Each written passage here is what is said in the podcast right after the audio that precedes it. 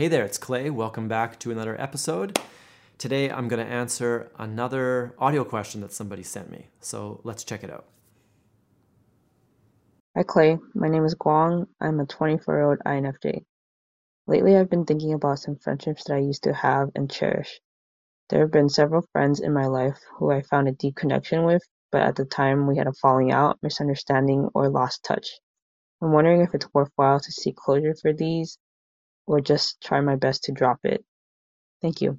So, thanks very much for that question. I think this is something that a lot of people struggle with, especially INFJ personality people. I'm sure there's other personalities that struggle with this as well. But it's this desire to have closure on a relationship, on a friendship.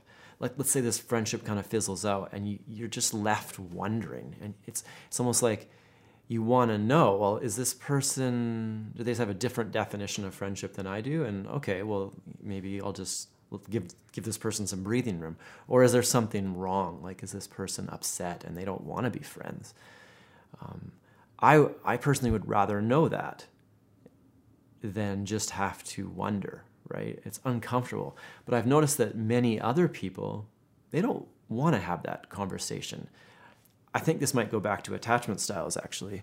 Yeah, you can go watch my video on attachment styles. People with avoidant attachment won't want to talk about this. People that are low on avoidance will want to probably, and they might try to seek closure on these relationships. And, you know, I've, I've often wished that friendships were sort of like romantic relationships in the way that closure is received. Like when you have a romantic relationship, it's very clear what the relationship is. It's like, are you my girlfriend? Yes. Are you my boyfriend? Yes. You know, you have this clearly defined relationship, and when it's over, it's like we are breaking up. We are no longer that anymore. Or people get married, and it's even more like that. It's like here's this statement of intention, which is you know vows when you get married, and you're sort of saying you're clearly defining what this relationship is. And then if that ends once you're married it's a very complicated you know involved process to get to undo that marriage and not be married anymore. And it's very clear when it's over that you are no longer married. Friendships on the other hand are, are very vague in comparison. Like if you have a best friend you know it's not like well most people anyway wouldn't sit down and be like you know, let's let's do a statement of intention for this best friend, and then you know, if we ever decide that we don't want to be best friends, we will sit down and you know, cancel this contract that we've created. It's sort of a social contract. I mean, that would be kind of ridiculous to do that with with friends. So as a result, it's almost like you end up being a bit of a detective. It feels like with friendships. So your question was related to these past friendships like let's say it's like a few years ago or five years ago or even 10 years ago it kind of something happened and this friendship ended and you've always wondered you know what went wrong um, was that repairable is it repairable still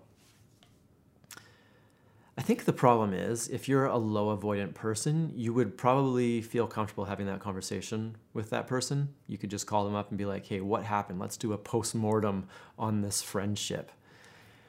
But if a person is avoidant at all, they're really not going to want to have that conversation. Like that's super uncomfortable for a person with avoidant attachment. And avoidant attachment, just briefly, you should go watch my other video, but avoidant, they don't want to be vulnerable. They're a little bit scared of getting close to people. They're, they're scared of even expressing their own feelings sometimes. So they're not going to want to have that conversation. So is it too late I would say if it's it's in the past, I would say maybe it might be a little too late to get the closure that you want. But at the same time, I don't think that you couldn't take a step to try to rekindle the relationship. And like let's say you reach out to this person and try to, you know, see if you feel like there's any interest in trying to rebuild the friendship. And then at some point if this person appears interested at all, maybe eventually you could have that conversation about what happened in the past. So it almost kind of feels like you need to do some testing of the situation first.